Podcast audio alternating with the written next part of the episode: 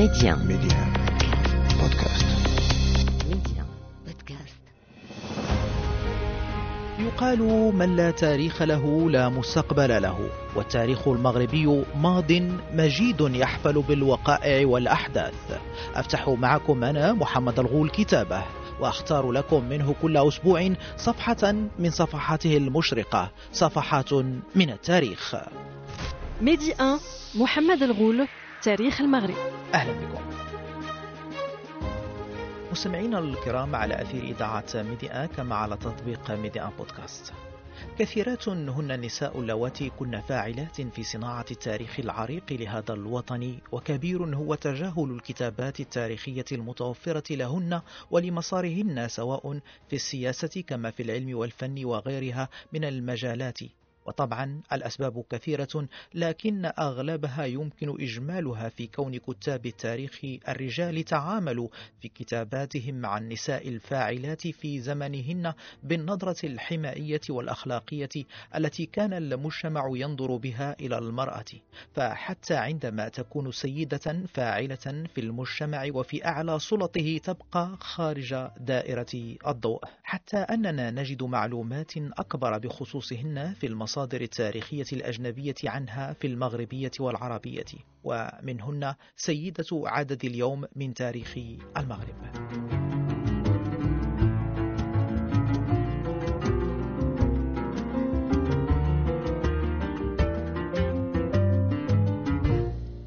هذه السيدة التي قال فيها الشاعر الفلسطيني علاء نعيم الغول كانت ترى أن الحياة تطيع من يقوى على أطرافها ويديب تحت حوافر الخيل المدى ويسوق ريح الحرب من أغمات منفى من يزال من الملوك إلى حصون القروان. جميلة أطفت عليها الشمس لون الرمل والذهب الذي ورثته عن أمراء كانت تحتهم عرفت بهم أن البلاد تحب رائحة الحدود. ولم تزل حتى أعادت لحمة الوطن المفتت. كان يوسف مولعا بدهاء عينيها وما في قلبها من جرأة الرأبال والبازي المحلق فوق أجبال النهايات البعيدة.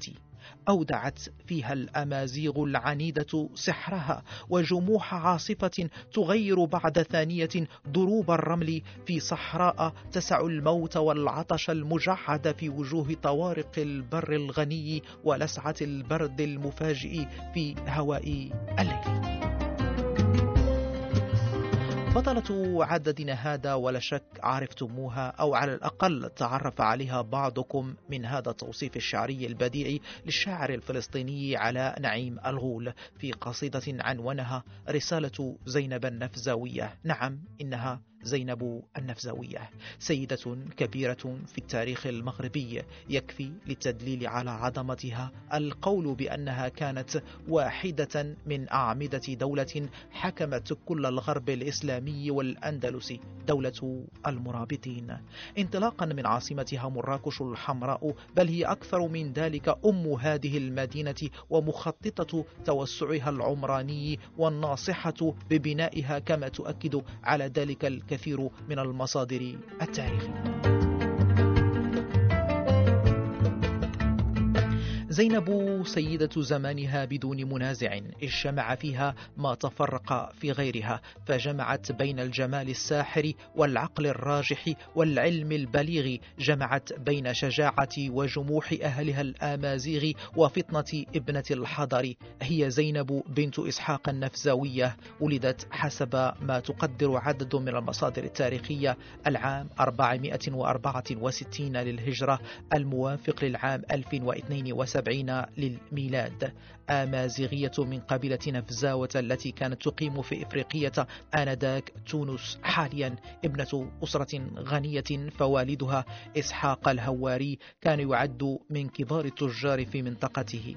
لكن تدهور الوضع الأمني وانتشار الفتن والحروب في منطقة إفريقية أي تونس خلال فترة تمدد قبائل بني هلال القادمة من الجزيرة العربية عبر مصر التي طردهم منها الفاطميون اضطرت عندها العديد من الأسر للهجرة بحثا عن الأمن في عدد من المدن المغربية خاصة فاس وكذلك أغمات ضواحي مراكش حاليا.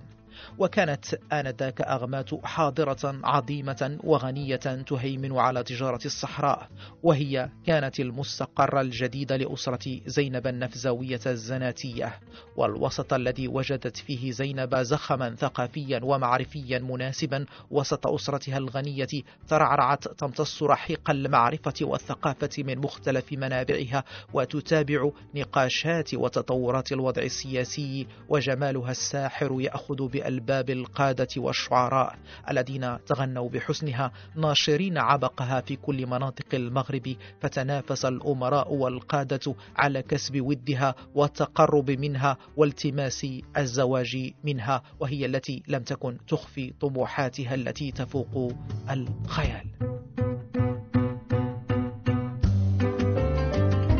زينب كان لها أربع زيجات كلها من قادة وأمراء حيث تزوجت من أحد كبار قادة المناطق المجاورة لأغمات. زواج لم يستمر كثيرا حيث لم تتأقلم ابنة الحضر مع شظف العيش وقساوتها في أعالي الجبال. ثم تزوجت بعده لقوط المغراوي أحد قادة أغماتة. بعده تزوجت بأمير الصحراء أبي بكر بن عمر اللمتوني وأخيرا تزوجت ابن عمه السلطان يوسف ابن تاشفين. زواجها الأخير هذا كان له عظيم الأثر في حياتها التي تغيرت لتصبح هي سيدة كل منطقة الغرب الإسلامي والأندلس كما الصحراء أي كل المناطق التي بلغتها امتدادات دولة المرابطين العظيمة.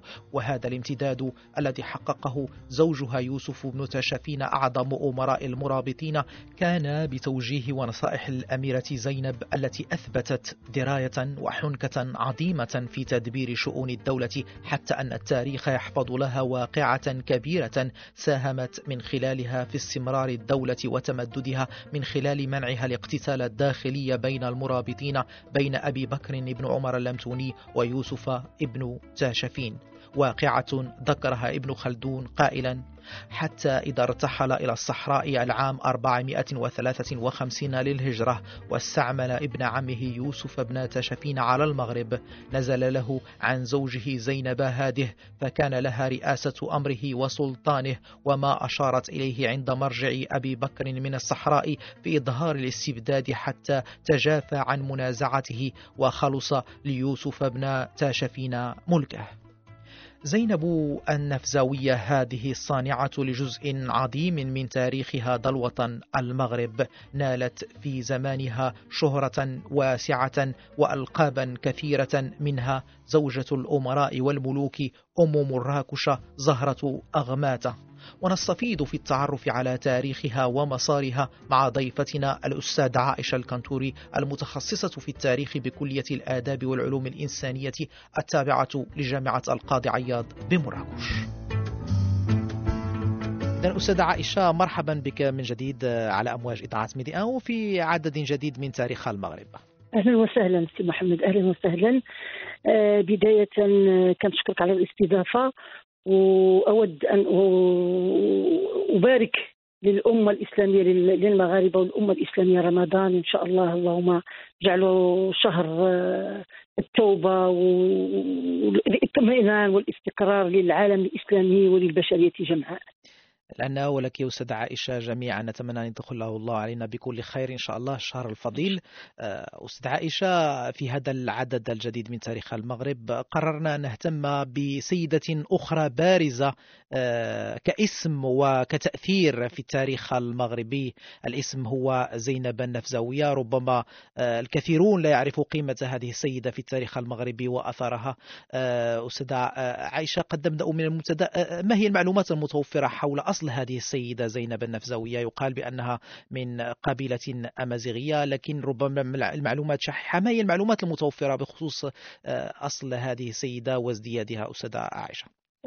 أكيد قبل الحديث عن عن عن أصولها وتاريخ الازدياد لابد أن أقول أن أهم مرحلة يعني المرحلة المهمة والممتعة في حياة الرجل العظيم في تاريخ المغرب يوسف بن تشافين وهي مرحلة آه، ارتباطه بهذه المرأة القوية زينب النفزوية طبعا يصدق الكلام المأثور الذي يقول وراء كل رجل عظيم امرأة.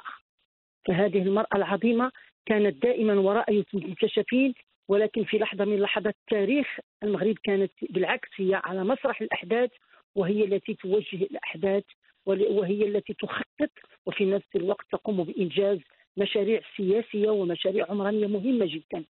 آه، طبعا المصادر مصادر أو الإخباريين العرب أو المغاربة آه، كما نلاحظ يعني في كل الحديث عن النساء بشكل عام يكون كلام مقتضب.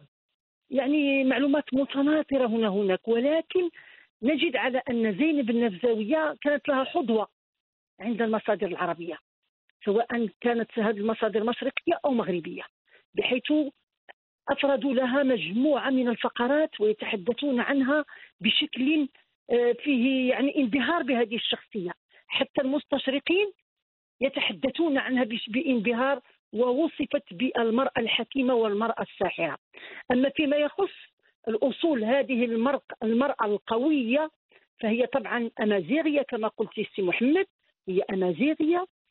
ولكن هذه الأمازيغية لم تعش في البادية تحت الخيام أو في الأكواخ فهي عاشت في بيت آه، ميسور. أبوها هو إسحاق معروف يعني إسحاق الهواري من أكبر العائلات والعائلات الثرية في أول حاضرة في الغرب الإسلامي وهي مدينة القيروان. عندما نقول القيروان فطبعا العلم والفقه والاقتصاد والتجارة وكل هذه الأمور.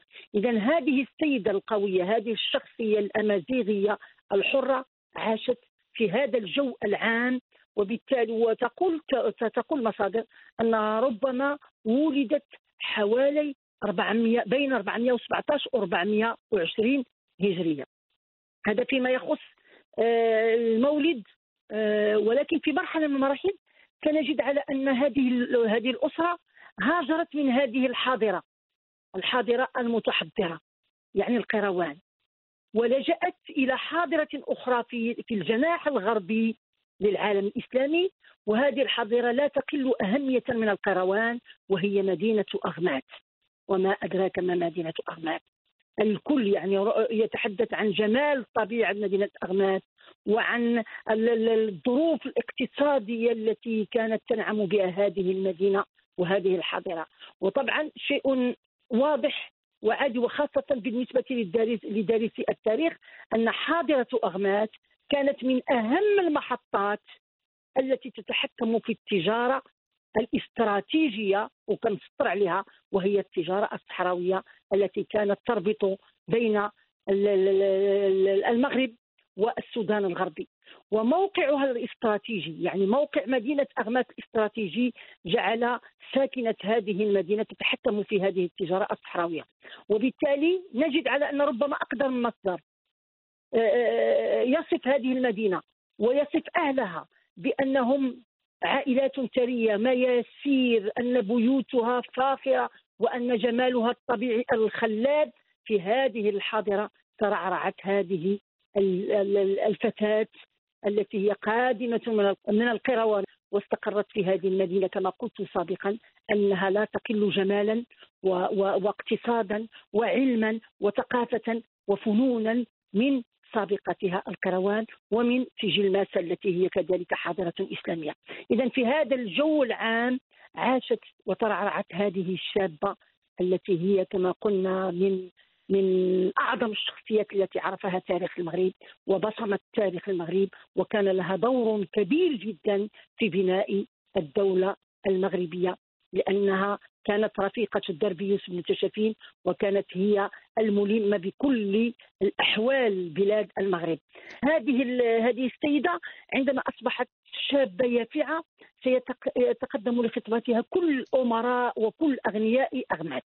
طيب أستاذ عائشة قبل أن تواصلي آه، ضمن ما ذكرت بأن آه، السيدة زينب هي آه، شابة نشأت في أسرة ذات يسر والأمر الذي سمح لها بأن تكون يعني لديها إمكانية التبحر في العلم وأن تكون مثقفة ما بين قوسين يعني حاصلة على نصيب من العلوم المتوفرة في ذلك الوقت. لكن كذلك كانت حاصلة على نصيب وافر من الجمال جعلها ربما آه، تستقطب أنظار القادة والأمراء في تلك الفترة آه، يقال في المصادر التاريخية المتوفرة آه، أستاذ عائشة بأنها كانت لها زيجات متعددة قبل أن تتزوج بيوسف بن تشفين تزوجت بقائد محلي. أعتقد وبعد ذلك تزوجت بمؤسس الدولة المرابطية قبل أن تتزوج بيوسف بن تشفين هذا المسار قبل أن نصل أستاذ عائشة إلى أنها تزوجت بيوسف تجمي كذلك هذا الأمر آه، تعدد زيجات هذه السيدة العظيمة في التاريخ المغربي يذكرني آه، بما يعرف عن المرأة الأمازيغية بأن آه، بأنها يعني كانت منذ الأزل متمكنة من إرادتها لذاتها تزوج نفسها من تشاء أستاذ عائشة. تماما. ما قلته صحيح سي محمد هو أنها أن هذه السيدة القوية جمعت بين الجمال والرقة والسحر والدهاء السياسي ويعني كل يعني هي كانت إذا بغينا نقولوا هي كانت استثنائية. استثنائية بما في الكلمة من معنى. وكما قلت سي محمد أنه فعلا كان جمالها باهر جدا. لدرجة أنه عندما نعتت بالحكمة والسحر والمقصود بالسحر ليس الشعوذة المقصود بالسحر أن قوة الشخصية وجمال الشخصية وثقافة هذه السيدة يجذب إليها أنظار كل من وقعت عينه عليها. آه، زيجاتها هي ليست كثيرة جدا لكن هي كانت هناك ظروف. أول زوج كان هو من أغنياء المصامدة للأسف أن هذا الغني وهو كذلك من من قادة أغمات أنها اضطرت أن تعيش معه لمدة قصيرة جدا في في في شواهق الجبل. وهي بنت المدينة بنت الرقة بنت الحاضرة يعني حاضرة القيروان وحاضرة أغماد. فهي لم تتحمل قساوة الجبل. في مدة قصيرة رجعت إلى إلى بيت أهلها وطلبت الطلاق. الزيجة الثانية كانت من الأمير لقوط بن يوسف المغراوي وهو أمير أغناك والجميل جدا والمصادر تحكي ذلك أنها قبل أن تتزوج دائما كانت ترفض الخطاب وكانت تردد واحد الكلمة لدرجة أنه كيقول واش هذه كانت كاهنة ولا ساحرة ولا تتنبأ بالمستقبل. كانت تقول أنا لا أرضى أن أتزوج إلا بالرجل الذي سيحكم بلاد المغرب. وفعلا ستتزوج بالأمير لقوط بن يوسف المغراوي. لكن في مرحلة من تاريخ المغرب سنجد أن الحركة المرابطية طبعا نجحت في القضاء على الإمارات الزناتية لأن اللي اضعت في الصورة محمد واللي اضع المغاربة بشكل عام أن أن المغرب آنذاك يعني قبيل آه، قيام الدولة المرابطية كان عبارة عن مجموعة من المدن الإمارات. كل مدينة كان يحكمها أمير زناتي يعني السلطة الذاتية هي التي كانت سائدة آنذاك. وبالتالي مع قيام الحركة المرابطية سنجد على أنه سيتم القضاء على الإمارات الزناتية في في الجنوب المغربي في منطقة سوس وسجل ماسة لأن كان هناك صراع أزلي بين قبيلة سنهاجة وقبيلة زناتة. إذا عندما تم القضاء على على الإمارات الزناتية في الجنوب في سوس وسجل ماسة سيفكر المرابطون وعلى وبقيادة طبعا الزعيم الروحي عبد الله بن ياسين والأمير المرابطي أبو بكر بن عمر في وضع اليد على مدينة أغمات حاضرة الوسط وهي المتح... يعني من المحطات المهمة المهمة جدا في التجارة الصحراوية. إذا المنطقة غنية المنطقة لها موقع استراتيجي المنطقة فيها ساكنة مثقفة وعالمة وغنية إلى غير يعني كل الظروف مهيئة وكل الظروف جعلت من هذه المدينة أنها تكون محطة أنظار القادمين القادمين من أقصى الجنوب المغربي.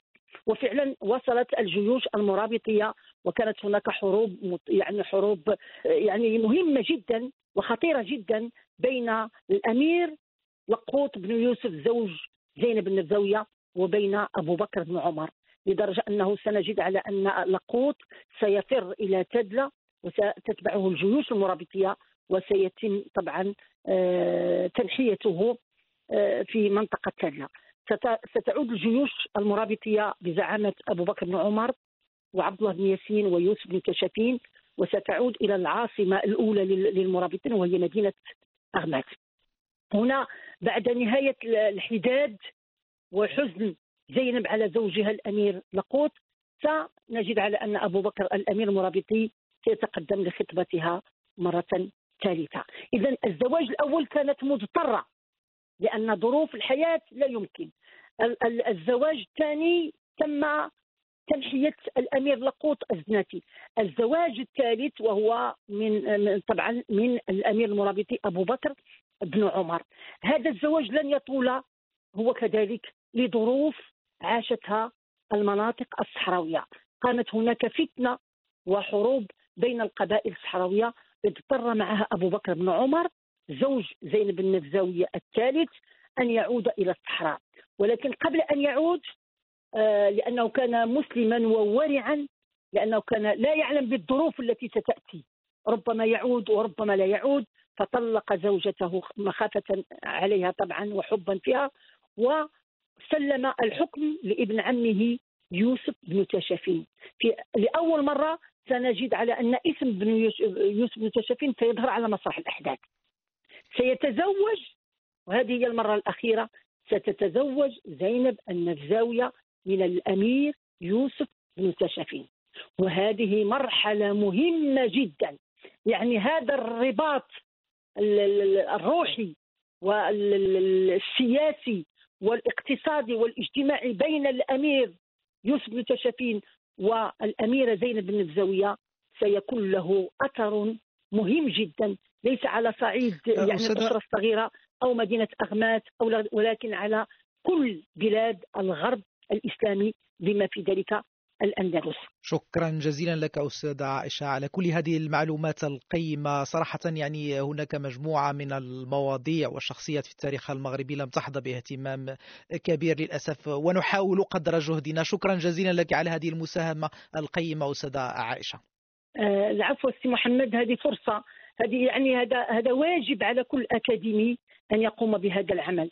أنا بالعكس أنا أجدد شكري لهذا لك السي محمد واشكر كذلك الطاقم الساهر على هذا البرنامج وأطلب من الله سبحانه وتعالى أن يجعل بلدنا هذا امنا وشعبنا مطمئنا وملكنا معافا يا يا رب العالمين. شكرا مرة أخرى ورمضان كريم وكل عام وأنتم بألف خير السي محمد ولكل العالم الإسلامي. متابعينا الكرام حتى نلتقي في عدد جديد من تاريخ المغرب الأسبوع المقبل. أذكركم أنه يمكنكم إعادة الاستماع لهذا العدد كما لكل الأعداد السابقة من تاريخ المغرب عبر تحميل تطبيق ميدي أن بودكاست. إلى اللقاء. ميدي أن محمد الغول تاريخ المغرب.